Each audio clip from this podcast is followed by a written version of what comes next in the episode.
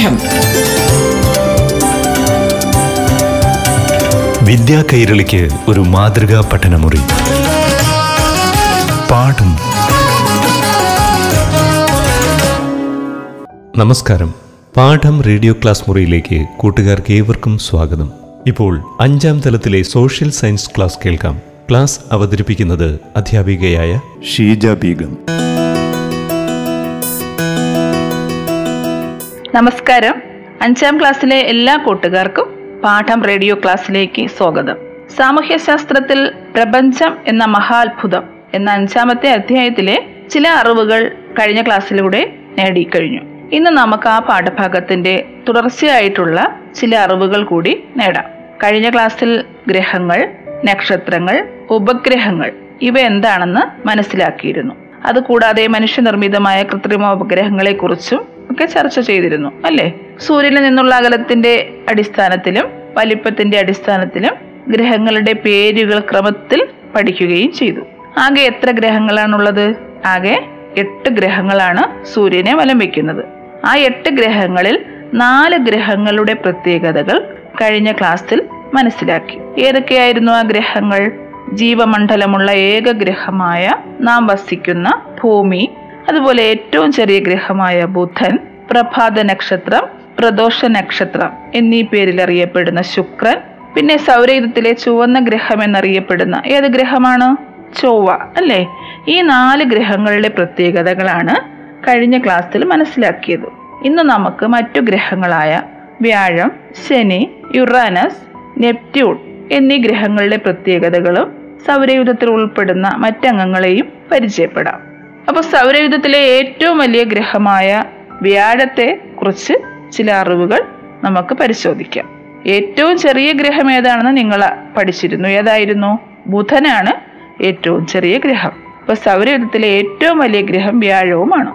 വ്യാഴത്തിന് അറുപതിലധികം ഉപഗ്രഹങ്ങളാണുള്ളത്. ഏറ്റവും ചെറിയ ഗ്രഹമായ ബുധന് ഉപഗ്രഹങ്ങളുണ്ടോ? ഉപഗ്രഹങ്ങളില്ല അല്ലേ സൗരയുധത്തിൽ ഉപഗ്രഹങ്ങളില്ലാത്ത രണ്ട് ഗ്രഹങ്ങളാണുള്ളത്. ഏതൊക്കെയായിരുന്നു? ബുധനും ശുക്രനും. അപ്പൊ വ്യാഴത്തിന് അറുപതിലധികം ഉപഗ്രഹങ്ങളുണ്ടെന്ന് പറഞ്ഞില്ലേ? ഏറ്റവും വലിയ ഉപഗ്രഹമാണ് ഗ്യാനിമിഡെ വ്യാഴത്തിന്റെ ഏറ്റവും വലിയ ഉപഗ്രഹമാണ് ഗ്യാനിമിഡെ അതുപോലെ വ്യാഴത്തിന് ഒരു തവണ ഭ്രമണം ചെയ്യുന്നതിന് നാ ഒരു മണിക്കൂറിൽ നാൽപ്പത്തി അയ്യായിരം കിലോമീറ്റർ ആണ് വ്യാഴത്തിന്റെ ഭ്രമണം.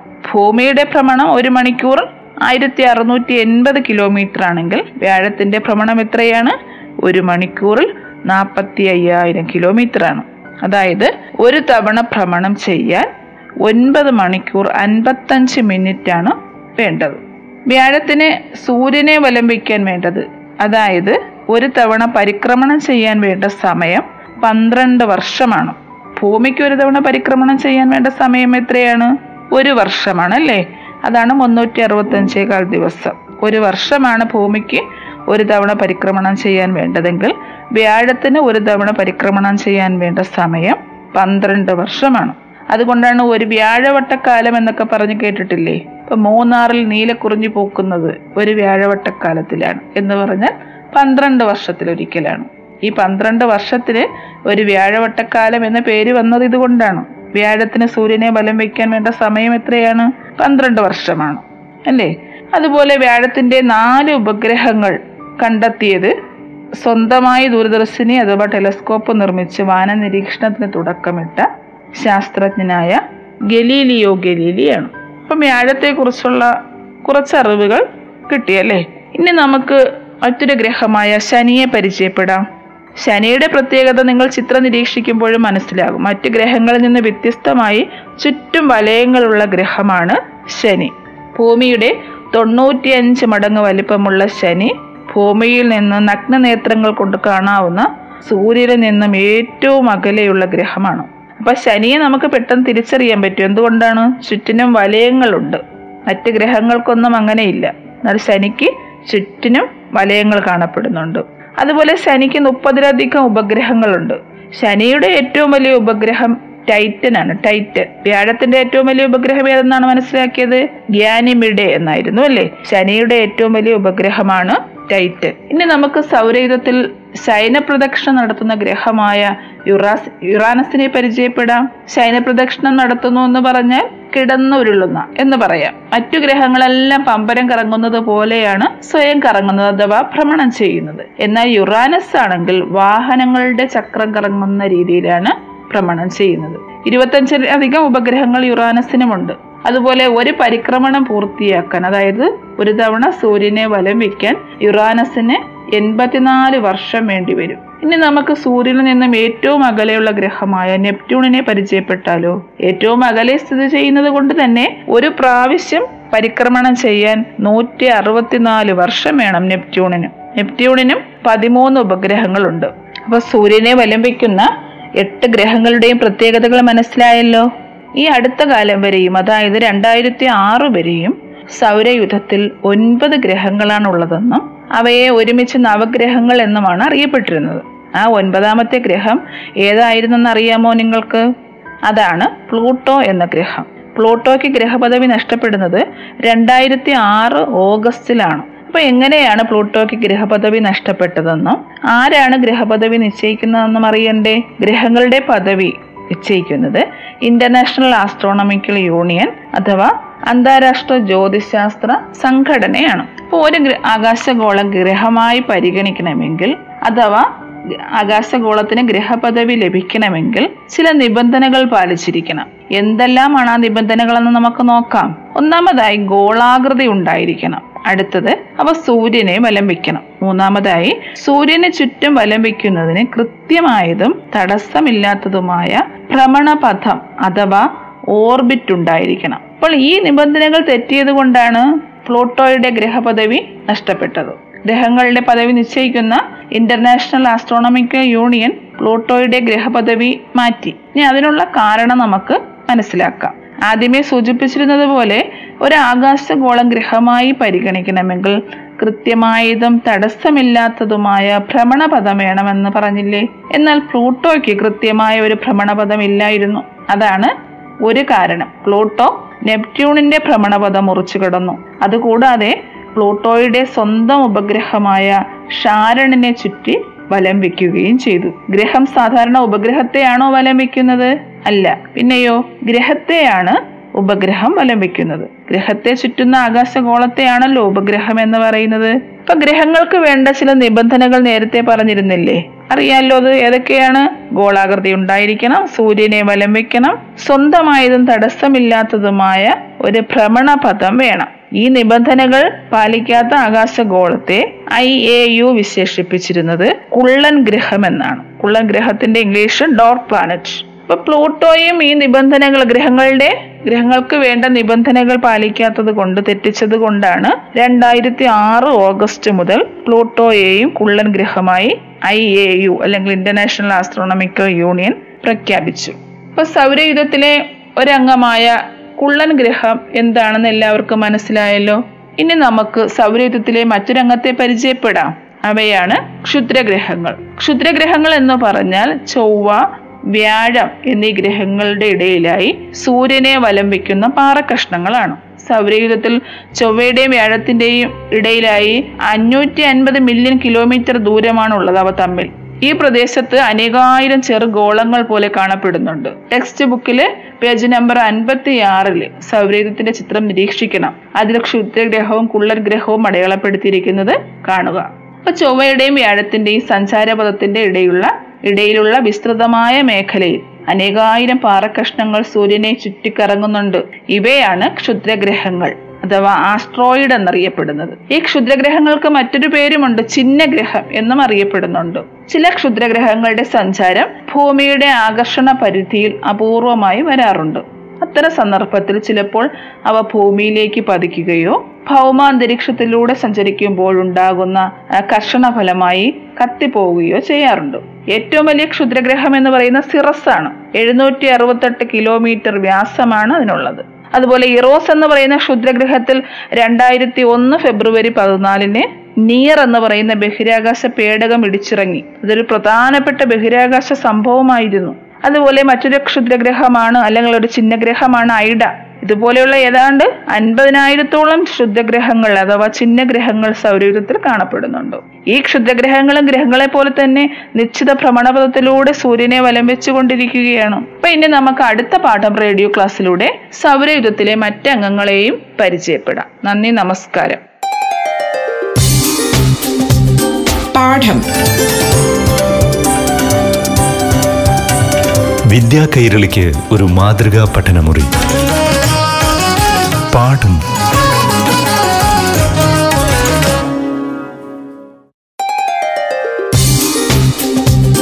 പാഠം. വിദ്യാ കൈരളിക്ക് ഒരു മാതൃകാ പഠനമുറി.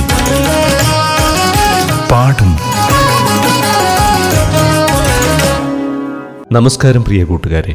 പാഠം റേഡിയോ ക്ലാസ് മുറിയിലേക്ക് ഏവർക്കും ഹൃദ്യമായ സ്വാഗതം. ഇനി കേരള പാഠ്യപദ്ധതിയിലെ ആറാം സ്റ്റാൻഡേർഡിലെ സോഷ്യൽ സയൻസ് ക്ലാസ് കേൾക്കാം. അവതരിപ്പിക്കുന്നത് അധ്യാപികയായ ഷീജ ബീഗം. നമസ്കാരം. ആറാം സ്റ്റാൻഡേർഡിലെ എല്ലാ പ്രിയപ്പെട്ട കൂട്ടുകാർക്കും പാഠം റേഡിയോ ക്ലാസ്സിലേക്ക് സ്വാഗതം.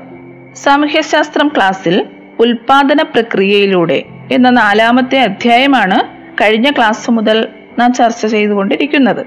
അതിന്റെ തുടർച്ചയായിട്ടുള്ള ഭാഗമാണ് ഇന്നത്തെ ക്ലാസ്സിലൂടെ പങ്കുവെക്കുന്നത് നമ്മുടെ ആവശ്യ പൂർത്തീകരണത്തിനായി നിത്യജീവിതത്തിൽ നാം ധാരാളം സാധനങ്ങളും സേവനങ്ങളും ഉപയോഗിക്കുന്നില്ലേ?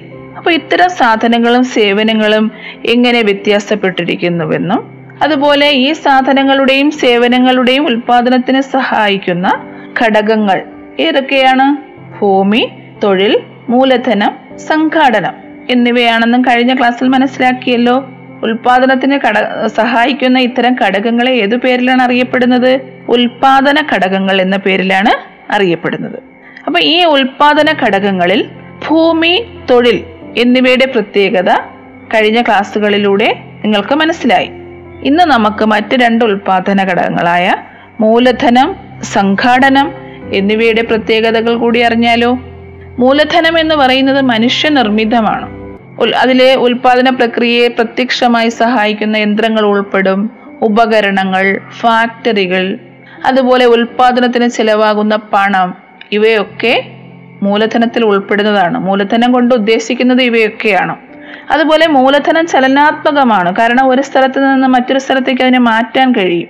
അതുപോലെ മൂലധനം ശാശ്വതമല്ല. അതിനുള്ള കാരണം മൂലധനത്തിൽ ഉൾപ്പെടുന്ന യന്ത്രം തന്നെ ഉദാഹരണമായി എടുക്കാം. യന്ത്രങ്ങളിലാണെങ്കിൽ തുടർച്ചയായിട്ടുള്ള ഉപയോഗം കൊണ്ട് തേയ്മാനവും കേടുപാടുകളും ഒക്കെ ഉണ്ടാകില്ലേ? അപ്പൊ അതുകൊണ്ട് മൂലധനം ശാശ്വതമല്ല എന്ന് നമുക്ക് പറയാൻ കഴിയും. അപ്പോൾ ഒരു ഉൽപ്പന്നം ഉൽപ്പാദിപ്പിക്കുന്നതിനും ഉൽപാദനത്തിന് ആവശ്യമായ അടിസ്ഥാന സൗകര്യങ്ങൾ ഒരുക്കുന്നതിനും ആവശ്യമായ ഒന്നിനെയാണ് മൂലധനമെന്ന് പറയാറ്. മൂലധനത്തിന്റെ ഇംഗ്ലീഷ് ക്യാപിറ്റൽ. ഇപ്പോൾ ഉൽപ്പന്ന നിർമ്മാണത്തിന് ആവശ്യമായ ഫാക്ടറി സ്ഥാപിക്കുക യന്ത്രങ്ങൾ വാങ്ങുക തൊഴിലാളികൾക്ക് ശമ്പളം നൽകുക അതുപോലെ ഉൽപ്പന്ന നിർമ്മാണത്തിന് അസംസ്കൃത വസ്തുക്കൾ ആവശ്യമായി വരില്ലേ? അപ്പൊ ഇത്തരം അസംസ്കൃത വസ്തുക്കൾ വാങ്ങുക തുടങ്ങിയ വിവിധ ആവശ്യങ്ങൾക്ക് മൂലധനം ആവശ്യമാണ്. ഉൽപാദന പ്രവർത്തനത്തിൽ ഉപയോഗിക്കാൻ കഴിയുന്ന യന്ത്രങ്ങൾ ഉപകരണങ്ങൾ അതുപോലെ ഉൽപ്പന്ന വിതരണത്തിന് ആവശ്യമായി വരുന്ന വാഹനങ്ങൾ ഉൽപാദനത്തിന് വേണ്ടി വരുന്ന പണം കമ്പ്യൂട്ടറുകൾ എന്നിവയൊക്കെ ഈ ക്യാപിറ്റലിൽ ഉൾപ്പെടും അഥവാ മൂലധനത്തിൽ ഉൾപ്പെടും. അപ്പോൾ നമുക്ക് മൂലധനം എന്ന വാക്കിന് ഒരു നിർവചനം എങ്ങനെ കൊടുക്കാം? ഉൽപാദനത്തിന് ഉപയോഗിക്കുന്നതും കാണാനും സ്പർശിക്കാനും കഴിയുന്നതുമായ മനുഷ്യനിർമ്മിത വസ്തുക്കളെ മൂലധനമെന്ന് പറയാം. മനസ്സിലായല്ലോ? എന്താണ് മൂലധനം എന്ന് പറഞ്ഞാൽ ഉൽപാദനത്തിന് ഉപയോഗിക്കുന്നതും കാണാനും സ്പർശിക്കാനും കഴിയുന്നതുമായ മനുഷ്യനിർമ്മിത വസ്തുക്കളെയാണ് മൂലധനം എന്ന് പറയുന്നത്. മൂലധനത്തിൽ വിജ്ഞാന മൂലധനവും ഉൾപ്പെടും. അപ്പോൾ ഉൽപാദനത്തിന്റെ കാര്യക്ഷമ ഉൽപാദനത്തിൽ കാര്യക്ഷമമായ ഒരു പങ്ക് വിജ്ഞാനത്തിനുണ്ട്. അതിൽ ഉൾപ്പെടുന്ന വിവര സാങ്കേതിക വിദ്യയ്ക്കും ഉണ്ട്. സാങ്കേതിക വിദ്യ കൂടുതൽ കരുത്താർജിക്കുമ്പോഴാണ് അതിനനുസരിച്ച് ഉൽപാദനം വർദ്ധിപ്പിക്കാൻ കഴിയുന്നത്. അപ്പം നാം ജീവിക്കുന്ന വിജ്ഞാന സമൂഹത്തിൽ വിവര സാങ്കേതിക വിദ്യയുടെ പങ്ക് വളരെ പ്രധാനപ്പെട്ടതാണ് അല്ലേ? വിവര സാങ്കേതിക വിദ്യയാണ് ഇന്ന് മിക്കവാറുമുള്ള വ്യവസായശാലകളിലും വളരെ അത്യാവശ്യമാണ് കമ്പ്യൂട്ടറിന്റെ ഉപയോഗം. അപ്പം മൂലധനം എന്ന് പറയുന്നത് മറ്റു ഉൽപാദന ഘടകങ്ങളായ ഭൂമി തൊഴിൽ സംഘാടനം എന്നിവയെ സഹായിക്കുന്നുണ്ട്. തൊഴിലാളികളുടെ ഉൽപ്പന്ന നിർമ്മാണത്തിന് ആവശ്യമായ ശേഷി വർദ്ധിപ്പിക്കുന്നതിനും ഉൽപാദകന് വരുമാനം ലഭ്യമാക്കുന്നതിനുമൊക്കെ മൂലധനം സഹായിക്കുന്നു. അപ്പൊ തൊഴിലാളികളുടെ ഉൽപാദന നിർമ്മാണത്തിന് ആവശ്യമായ ശേഷി വർദ്ധിപ്പിക്കാൻ ഈ സാങ്കേതിക വിദ്യ പ്രയോജനപ്പെടുത്താൻ പറ്റും. അല്ലേ? വിജ്ഞാന മൂലധനം നമുക്ക് ഉപയോഗിക്കാൻ കഴിയും. അതുപോലെ മൂലധനത്തിനുള്ള പ്രതിഫലം പലിശ എന്നാണ് അറിയപ്പെടുന്നത്. ഓരോ ഉൽപാദന ഘടകത്തിന് ഓരോ പ്രതിഫലമുണ്ട്. അത് നമ്മൾ പഠിച്ചു കഴിഞ്ഞു അല്ലേ?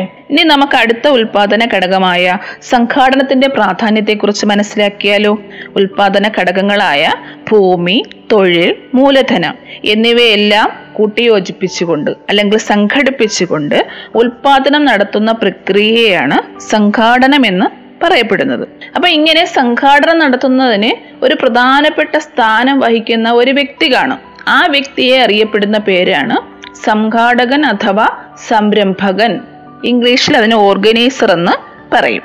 ഒരു ഉൽപാദന പ്രക്രിയയിൽ ഏറ്റവും പ്രധാനപ്പെട്ട സ്ഥാനം ഈ ഓർഗനൈസർക്കാണ്. അപ്പോൾ ഉൽപ്പന്ന നിർമ്മാണത്തിന് ആയി വ്യാവസായികമായ സംരംഭം ആസൂത്രണം ചെയ്യുന്നതും സംഘടിപ്പിക്കുന്നതും അതിന്റെ പ്രവർത്തനം നിർവഹിക്കുന്നതും എല്ലാം ഈ സംഘാടകനാണ്. അതുപോലെ അതിനെ ബാധിക്കുന്ന എല്ലാ ബുദ്ധിമുട്ടുകളും നേരിടാനുള്ള ശേഷിയും ഈ വ്യക്തിക്ക് ഉണ്ടായിരിക്കണം. ഭൂമി തൊഴിൽ മൂലധനം എന്നീ ഉൽപാദന ഘടകങ്ങളെ ശരിയായ അനുപാതത്തിൽ കൂട്ടിയോജിപ്പിച്ചുകൊണ്ട് ഉൽപാദനം നടത്തുക എന്നത് നല്ല കഴിവുള്ള നല്ല കാര്യക്ഷമതയുള്ള ഒരു സംഘാടകന് മാത്രമേ പറ്റുകയുള്ളൂ. അപ്പോൾ ഈ സംഘാടകന്റെ കഴിവ് എങ്ങനെയൊക്കെ വർദ്ധിപ്പിക്കാൻ പറ്റും? അനുഭവ സമ്പത്തിലൂടെ അഥവാ പരിചയത്തിലൂടെയും പരിശീലനത്തിലൂടെയും ഒക്കെ ആ കഴിവിനെ വർദ്ധിപ്പിക്കാൻ കഴിയും. ശാസ്ത്രീയമായ രീതിയിൽ ഈ ഉൽപാദന ഘടകങ്ങളെ കൂട്ടിയോജിപ്പിക്കാനുള്ള കഴിവും പുതിയ പുതിയ ആശയങ്ങളും രീതികളും ഒക്കെ പ്രയോഗിക്കാനുള്ള കഴിവും ഈ സംഘാടകൻ നേടിയിരിക്കണം. അപ്പോൾ അതുപോലെ നല്ലൊരു ആസൂത്രകനും നല്ലൊരു മാനേജരും ആയിരിക്കണം ഇതിന്റെ നേതൃത്വം വഹിക്കുന്ന വ്യക്തി. ഗുണമേന്മയുള്ള ഉൽപ്പന്നങ്ങൾ നിർമ്മിക്കുക ഉൽപാദന വർധനവ് ഉണ്ടാക്കുക എന്നതെല്ലാം സംഘാടകന്റെ പ്രധാനപ്പെട്ട ലക്ഷ്യമാണ്. അപ്പൊ മറ്റു ഉൽപാദന ഘടകങ്ങൾക്ക് ലഭിക്കുന്നത് പോലെ തന്നെ സംഘാടനത്തിനും പ്രതിഫലമുണ്ട്. അതിനെയാണ് ലാഭം എന്നറിയപ്പെടുന്നത്. മറ്റു ഉൽപാദന ഘടകങ്ങൾക്കുള്ള പ്രതിഫലം എല്ലാവർക്കും അറിയാലോ അല്ലേ? ഭൂമിയുടെ പ്രതിഫലം ഏതാണ്? പാട്ടമാണ്. അതുപോലെ തൊഴിലിന്റെ പ്രതിഫലമോ? കൂലി മൂലധനത്തിന്റെ പ്രതിഫലം പലിശയുമാണ്. അപ്പൊ ഈ ഉൽപാദന ഘടകങ്ങളെല്ലാം ഒത്തുചേർന്ന് പ്രവർത്തിക്കുമ്പോഴാണ് ഉൽപാദനം നടക്കുന്നതും ഉൽപ്പന്നം രൂപപ്പെടുന്നതും. ഉൽപാദനം എന്ന പ്രക്രിയ അവസാനിക്കുന്നില്ല. നിരന്തരമായ ഒരു പ്രക്രിയയാണ് ഉൽപാദന പ്രക്രിയ. എന്താണ് അതിന് കാരണം? വ്യക്തികളുടെ ആവശ്യങ്ങൾ അവസാനിക്കുന്നില്ലല്ലോ അല്ലേ? ഒരേ ആവശ്യം പൂർത്തീകരിക്കുമ്പോൾ അടുത്ത ആവശ്യം വരികയാണ്. അതിനാവശ്യമായ സാധനങ്ങളും സേവനങ്ങളും നിരന്തരം ആവശ്യമാണ്. അതുകൊണ്ടാണ് ഉൽപാദന പ്രക്രിയ നിരന്തരമായ ഒരു പ്രക്രിയയാണ് ഒരു സാമ്പത്തിക പ്രവർത്തനമാണെന്ന് പറയുന്നത്. ഇപ്പൊ മനുഷ്യന്റെ ആവശ്യങ്ങൾക്കായുള്ള ഉൽപ്പന്നങ്ങൾ ഉൽപ്പാദിപ്പിക്കുന്ന യൂണിറ്റിനെ ഉൽപാദന യൂണിറ്റ് എന്നാണ് അറിയപ്പെടുന്നത്. ഈ ഉൽപ്പാദിപ്പിക്കുന്ന ഉൽപ്പന്നങ്ങളെല്ലാം വിറ്റഴിക്കുന്നത് ഗാർഹിക യൂണിറ്റിലേക്കുമാണ്. അഥവാ ഉപഭോഗം നടത്തുന്നത് ഗാർഹിക യൂണിറ്റിനാണ്. ഉൽപാദന യൂണിറ്റും ഗാർഹിക യൂണിറ്റും തമ്മിലുള്ള പരസ്പര ബന്ധമാണ് സാമ്പത്തിക പ്രവർത്തനത്തെ നിലനിർത്തുന്നത്. ഇങ്ങനെ ഉൽപാദനവും ഉപഭോഗവും നിരന്തരം നടക്കുന്നതിനാലാണ് സാമ്പത്തിക പ്രവർത്തനം ചാക്രിക ഗതിയിലാണെന്ന് പറയുന്നത്. അതായത് ഒരു സർക്കുലർ ഫ്ലോയാണ് സാമ്പത്തിക പ്രവർത്തനം. അപ്പോൾ ഈ സർക്കുലർ ഫ്ലോ എന്താണെന്ന് മനസ്സിലാക്കാനുള്ള ഒരു ചിത്രീകരണം പാഠപുസ്തകത്തിൽ പേജ് നമ്പർ അൻപത്തി അഞ്ചിൽ കൊടുത്തിട്ടുണ്ട്. അത് നിങ്ങൾ നിരീക്ഷിക്കണം. അതിലൂടെ സാമ്പത്തിക പ്രവർത്തനങ്ങളുടെ ചാക്രിക പ്രവാഹം എന്താണെന്ന് കുറച്ചുകൂടി മനസ്സിലാക്കാൻ കഴിയും. അപ്പോൾ ഉൽപാദന യൂണിറ്റിലേക്ക് ഉൽപ്പന്നം നിർമ്മിക്കുന്നതിന് ആവശ്യമായ ഉൽപാദന ഘടകങ്ങൾ അഥവാ ഭൂമി തൊഴിൽ മൂലധനം സംഘാടനം എന്നിവയൊക്കെ നൽകുന്നത് ആരാണ്? ഗാർഹിക യൂണിറ്റാണ് ഇതിന് പ്രതിഫലമായി ഉൽപാദന യൂണിറ്റ് ഗാർഹിക യൂണിറ്റിന് പാട്ടം കൂലി പലിശ ലാഭം എന്നിവയാണ് നൽകുന്നത്. അപ്പോൾ ഉൽപാദന യൂണിറ്റാണ് ഗാർഹിക യൂണിറ്റുകൾക്ക് ആവശ്യമായ സാധനങ്ങളും സേവനങ്ങളും നിർമ്മിച്ചു നൽകുന്നതെന്ന് മനസ്സിലായല്ലോ? അപ്പോൾ ഉൽപ്പന്നങ്ങൾ വാങ്ങുന്നത് ഗാർഹിക യൂണിറ്റാണ് അതിന് പകരമായി ഉൽപാദന യൂണിറ്റിന് വില നൽകും ഗാർഹിക യൂണിറ്റ്. ഇങ്ങനെ ഈ പ്രക്രിയ നിരന്തരം തുടർന്നുകൊണ്ടിരിക്കുകയാണ് ചെയ്യുന്നത്. അപ്പൊ നമ്മൾ ഈ പാഠഭാഗത്തിലൂടെ ഉൽപാദന ഘടകങ്ങളുടെ പ്രത്യേകതകളും സാമ്പത്തിക പ്രവർത്തനങ്ങളുടെ ചാക്രിക ഗതിയും ഉൽപാദന യൂണിറ്റും ഗാർഹിക യൂണിറ്റും തമ്മിലുള്ള പരസ്പര ബന്ധവും ഒക്കെ മനസ്സിലാക്കിയല്ലേ ഇനി നമുക്ക് പുതിയൊരു അധ്യായവുമായി അടുത്ത പാഠം റേഡിയോ ക്ലാസ്സിൽ വീണ്ടും കാണാം. നന്ദി നമസ്കാരം. പാഠം. വിദ്യാ കൈരളിക്ക് ഒരു മാതൃകാ പഠനമുറി. പാടും.